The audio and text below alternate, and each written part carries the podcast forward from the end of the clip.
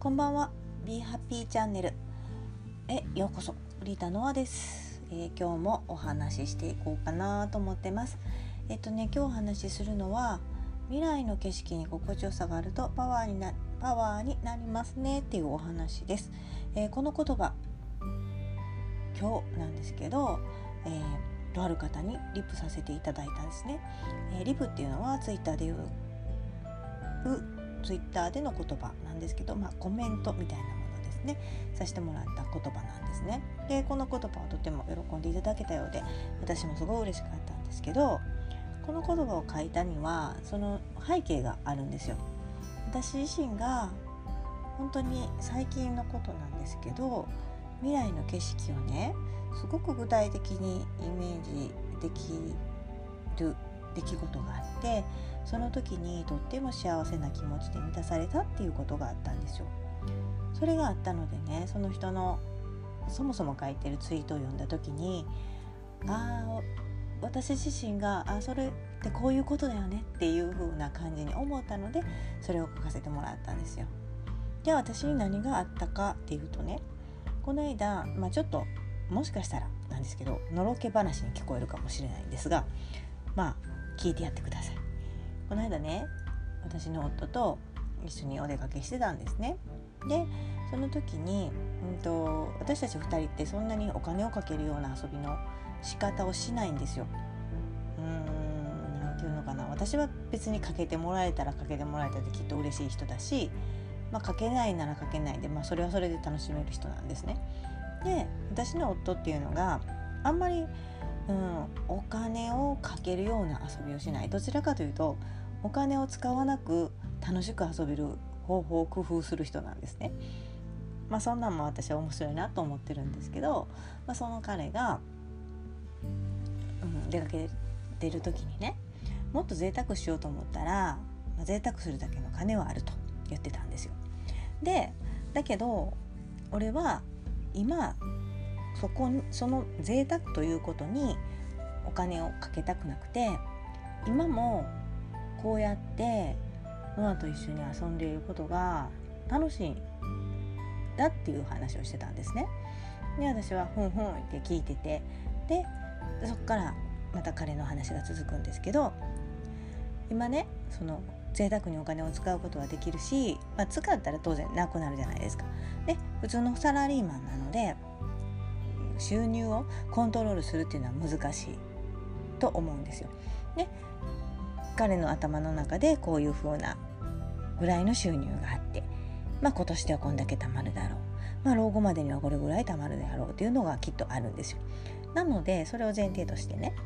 だから今贅沢しようと思ったらお金は使えるけれども、そこでお金を使ってしまって老後にね、お金がないということになりたくないっていう話をしてたんですね。で、今私は50代で夫は40代なんですけど、今は50代は50代のこういう楽しみ方がある。で、それは贅沢ではないかもしれない、だけど贅沢したいな、すごくここはして価値があるなっていうところでは贅沢するっていうような遊び方をしてるんですけど、で、今俺たちは50代なので50代の遊び方しかわからん。でも60代の人を見たら、60代で楽しそうに遊んでる人たちがいるから、きっと60代も楽しいんであろう、60代は60代の遊び方があるんだろう。で、それは70代にも80代にも言えて、楽しくしてる人たちは楽しくしてると。ということは、今自分たちは50歳で60歳になったらどうなるか、70歳になったらどうなるのか、80歳になったらどうなるのかっていうのはわからないけど、その時々を楽しむことはできるはずだっていう前提を彼は持っていて、で、その時に、そのね、何が楽しいかわかんないですよ、その年代になって。で、その時にお金がないから、さあ遊ぼうと思って、もうその70代で遊べる楽しい遊び、80代で遊べる楽しい遊びができないことは、やっぱり人生面白くないって言ってたんですよ。で、その時にやっぱ俺はノアと一緒に遊んでたいし、一緒に楽しんでたい。だから今俺は無駄な贅沢はしたくない。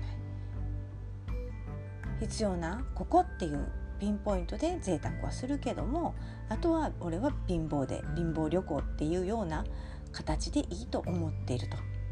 その代わり60代になっても70代になっても80代になっても一緒に遊んでいいようなっていうようなことを言ってたんですよ。でそれをうんって聞きながらね、じゃあ2人ともその年になるまで健康でいられるような生活してたよねっていうことを返してたんですけど、その話をしてる時にやっぱしこう未来の2人の姿っていうのをすごくイメージしたんですね。そしたらあそこに今と変わらず2人で遊んでいる世界があって、で彼の隣に私はまだいるんだなって思えた時にね、すごく満たされた気持ちになったんですよね。幸せだなって、そういったことがあったので、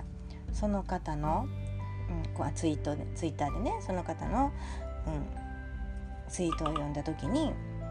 そんな風な幸せの、幸せの形でそんな風に未来を力に変えることができるよねってすごく思ったんですよね。そこでやっぱり満たされるってすごい力になったんで、だからそうやって書かせてもらいました。なんか今日はちょっとおのろきみたいな感じになっちゃったのでね、なんかそこから何かに気づいていただけるようなお話ができたかどうかはちょっと定かではないんですけど、こんな気づきがあったよ、あんな気づきがあったよっていうのがあったら嬉しいなと思います。今日も聞いてくださってありがとうございました。ではまた失礼します。